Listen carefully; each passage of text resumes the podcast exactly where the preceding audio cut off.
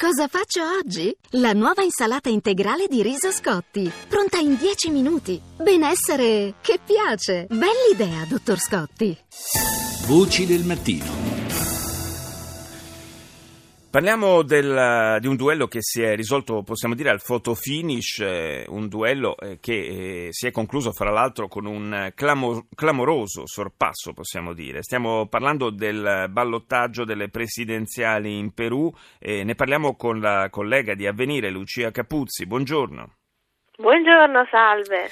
Dunque, i dati proprio di questa mattina, de, de, degli ultimi minuti, quando lo scrutinio è, è, è oltre il 99%, quindi insomma eh, li possiamo considerare davvero dati definitivi, dicono eh, che il eh, candidato del, eh, diciamo di, di, di, eh, di, centro, sono due candidati di centrodestra se vogliamo, in realtà che si sono fronteggiati. Comunque, ehm, eh, Kuczynski ha ottenuto il 50,17% contro il 49,83%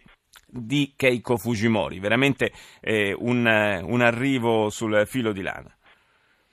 Sì, è stato veramente un, un, risultato sofferto quello del Perù che sicuramente non agevola il prossimo governo e la prossima presidenza del, del Perù perché eh, di fatto il paese già è spaccato, è una maggioranza risicatissima, oltretutto Kuczynski si trova con un Parlamento che è a maggioranza invece del partito di Keiko Fujimori, quindi sicuramente eh, ogni atto di governo sarà molto sofferto. Oltretutto la Fujimori rifiuta di riconoscere la sconfitta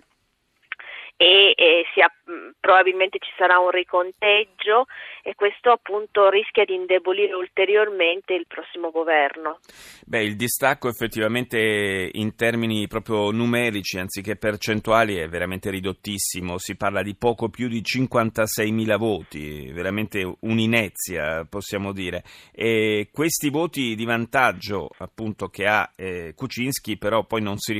non si riflettono come giustamente sottolineavi eh, nel Parlamento e eh, viene da pensare che la, la, la situazione eh, che si creerà quando mh, sarà possibile eh, procedere alla proclamazione del nuovo Presidente sarà una situazione di, di forte stallo eh, politico. Oltretutto c'è il fatto appunto che Kuczynski ha sorpassato Keiko Fujimori,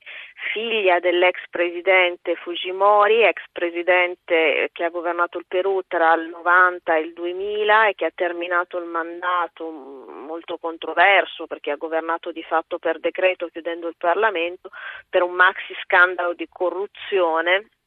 ed è attualmente in carcere per crimini contro l'umanità dove sconta una condanna a 25 anni. Quindi è una, su Keiko Fujimori pesa questa ombra del padre abbastanza gravosa e, e di fatto questo ha polarizzato il Perù riguardo alla figlia, riguardo all'elezione della figlia e quindi sicuramente tutta questa polarizzazione forte si farà sentire nelle prossime settimane perché di fatto Keiko Fujimori accusa, lo, l'aveva già fatto appunto durante questa fase di conteggio, eh, il rivale di averle eh, di aver complottato per strapparle la vittoria. Era già successo con Ollanta Humala, il, l'attuale presidente alle elezioni del, del 2011 quando Keiko aveva appunto contestato il fatto che la vittoria era stata scippata.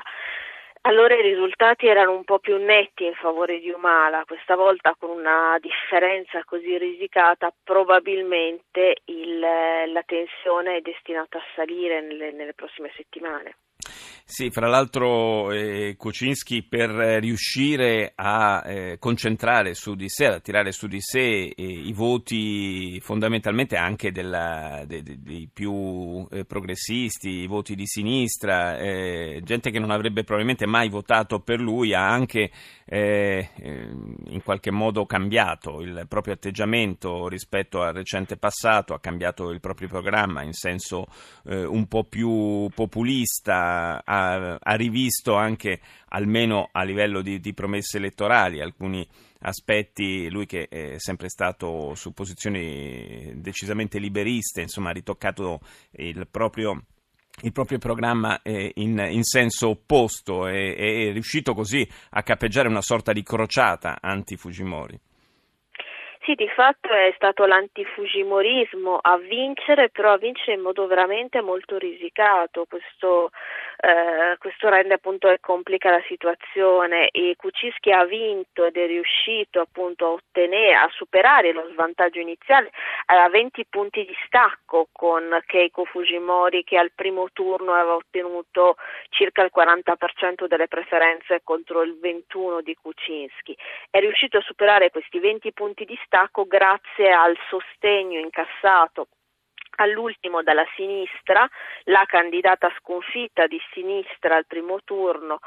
eh, ha, ha, accettato di sostenere Kuczynski consentendogli appunto di prendere una serie di voti nei quartieri poveri che sostanzialmente non avrebbero appunto mai votato per lui o avrebbero votato per la Fujimori che invece essendo una candidata, pur essendo una candidata di destra di fatto populista, però appunto con il suo stile populista e l'enfasi sulla sicurezza e la lotta alla criminalità